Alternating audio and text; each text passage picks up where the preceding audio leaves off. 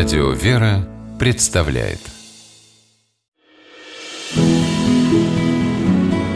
Имена, имена милосердие.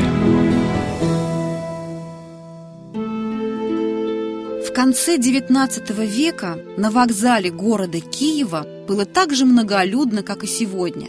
Свистели прибывающие паровозы. Туда-сюда сновали пассажиры с тюками и чемоданами. Носильщики, гремя тележками по перрону, громко кричали «Поберегись!». В сторонке, там, где народу было меньше, стояла молодая женщина в простой крестьянской одежде и растерянно смотрела на оживленную толпу. Ее звали Степанида. Она приехала в Киев из глухой сибирской деревушки. В узелке везла котелок вареной картошки и кошелек с червонцем. Да вот беда, на одной из станций хватилось, а узелка-то и нет. Искали с кондуктором по всему вагону. Да где там? Вор давно уже был таков.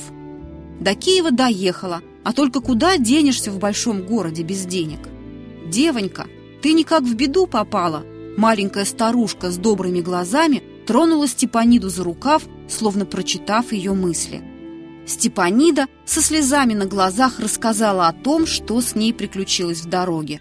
Старушка решительно сказала, «Ты вот что, милая, ступай-ка на подол. Найдешь там Борисоглебскую церковь, в ней батюшка Михаил служит.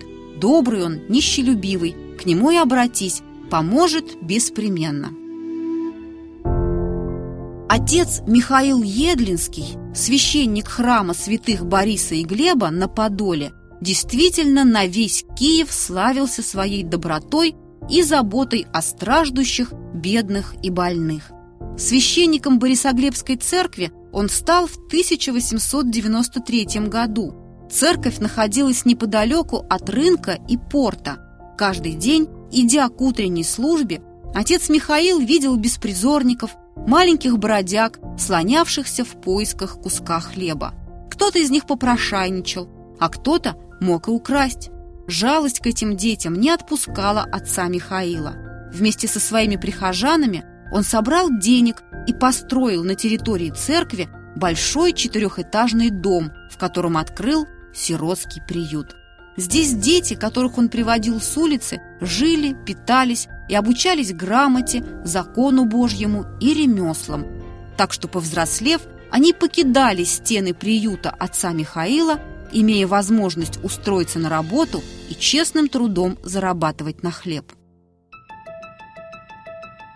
Напутствуя своих воспитанников во взрослую жизнь, отец Михаил Едлинский по обыкновению особенно строго предостерегал их от пьянства.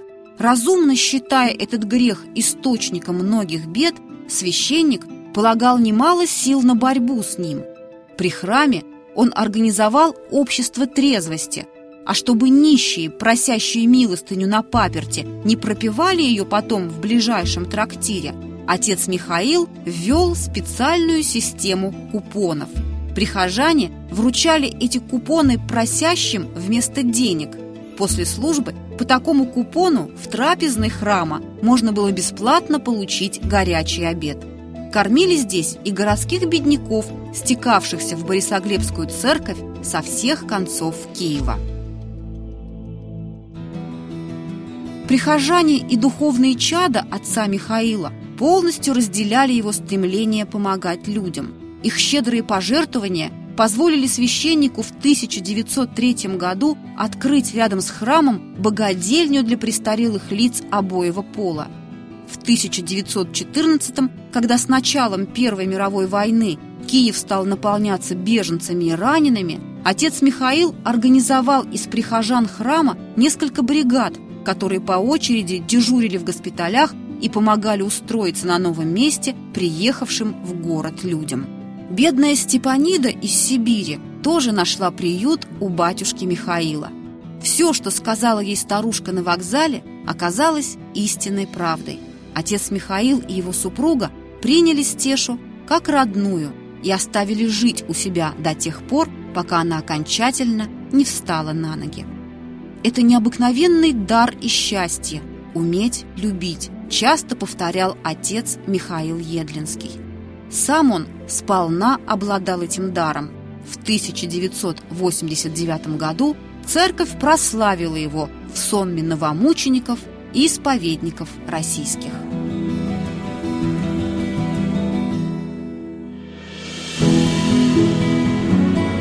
Имена, имена милосердие.